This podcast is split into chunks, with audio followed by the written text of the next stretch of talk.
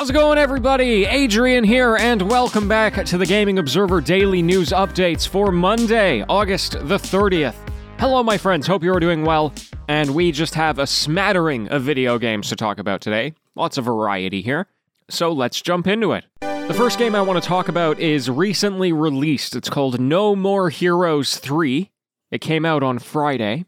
And of course, the reviews are now available. Now, this is actually the fourth game in the series because there was a spin off released a couple of years ago called Travis Strikes Again. And it's also the final No More Heroes. And I think it is fair to say that critics are pretty mixed on the game. Outlets like GameSpot and IGN, they gave it a 4 out of 10, 6 out of 10.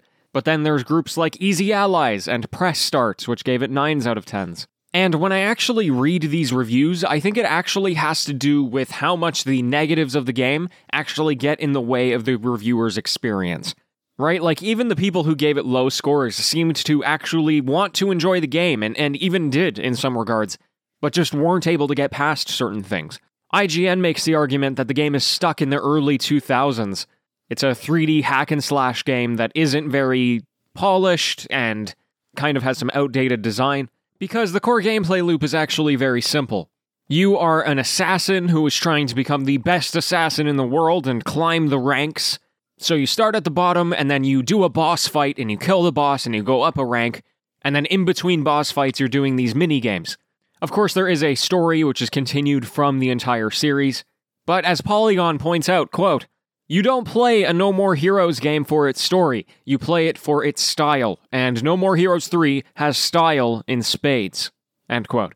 Polygon was very enamored with the presentation of the game and how you know, even if there was something they didn't particularly like, they didn't mind because it was just really cool to look at.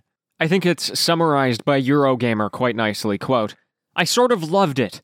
I sort of loved it. Does it move the No More Heroes formula in any meaningful way? Not really, and the trims and tucks and small additions don't exactly add up to 10 years' progress.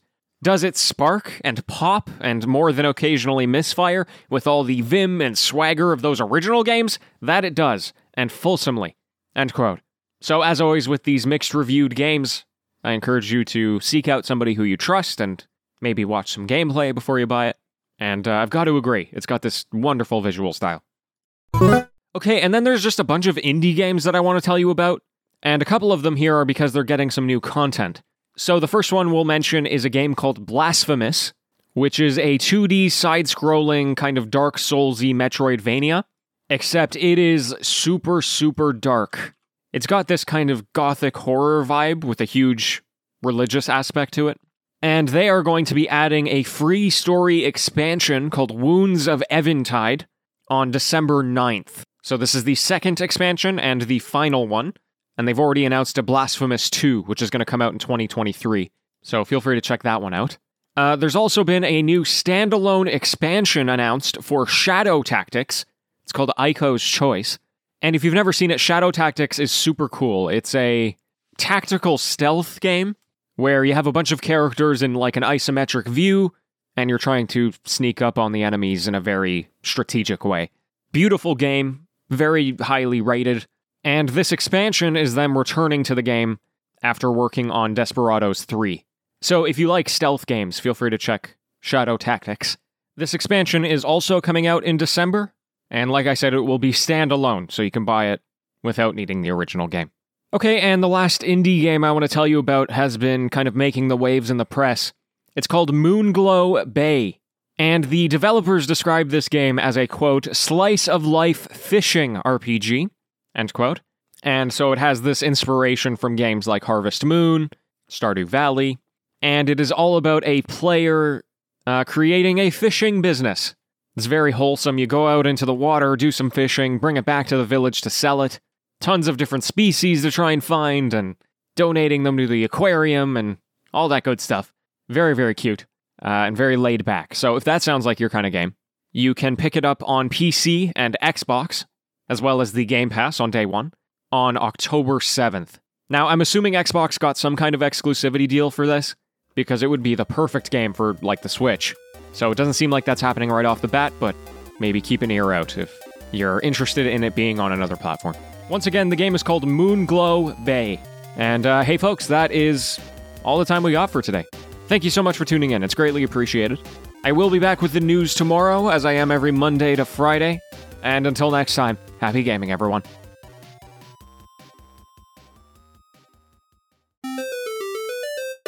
It is the TGO After Show. Hello and welcome. Hello, everybody. Sorry I did not have an after show for the past couple of days. Uh, I don't know. They weren't great days, and I don't want to come on here and like pretend that everything is going great because I don't know. That's not really fair to you. Anyway, yes, hello.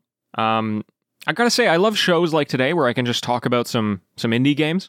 It gives me an opportunity to keep my eye on on what's out there, and I don't know. It's just kind of nice to spotlight some of this stuff sometimes. It's I feel like when, when there's a lot of industry news happening, I sometimes lose sight of the fact that we're here to play games. So let's talk about some cool ones. Um, I did once try to play Shadow Tactics. Actually, it was one of the only times in my life that I actually traded a game. I was on Reddit, and there's this subreddit uh, called. Oh, I don't remember what it is. Hold on, I'll look for it right now. Okay, it's called r slash game swap. So it's people who will exchange their digital keys for other games that people might have. And it was back in the Humble Bundle days where they were having these insane deals and you would just get like a bunch of games that maybe you didn't really care about or already owned. And so once I got a key for Stardew Valley, but I already owned the game. I, you know, I didn't need the key for anything. All of my friends already owned it. So I went on to GameSwap and I was like, "Hey, you know, I'll take anything." basically give me give me an offer. And uh, somebody mentioned Shadow Tactics, and I was like, oh, interesting. You know, I had heard of the game before, but I never thought to play it. So I swapped and I tried playing it, and I would really love Shadow Tactics if it was turn based. Anytime there's a game like this, which is real time, I struggle a lot. I mean, I think there is like a pause in play, but I don't know. That's just not my favorite. I, I like having the ability to sit there and think about my strategy as opposed to having to execute perfectly.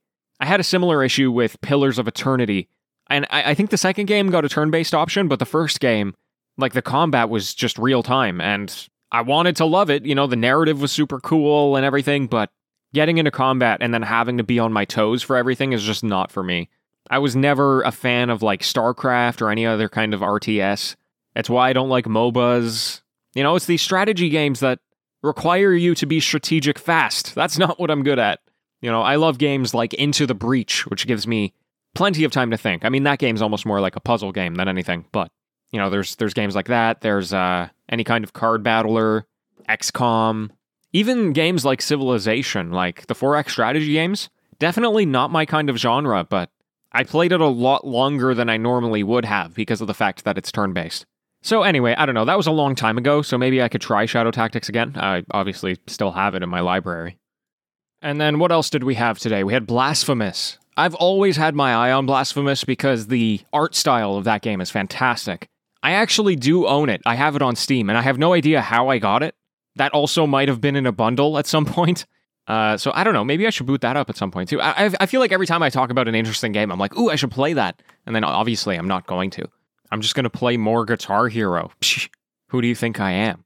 Anyway, uh, anything else? Oh yeah, um, if you are in the TGO Discord server, just want to give a shout out to uh, Crimson Tentacles and Raven Dark for being the newest additions to the mod team. Shout out to them.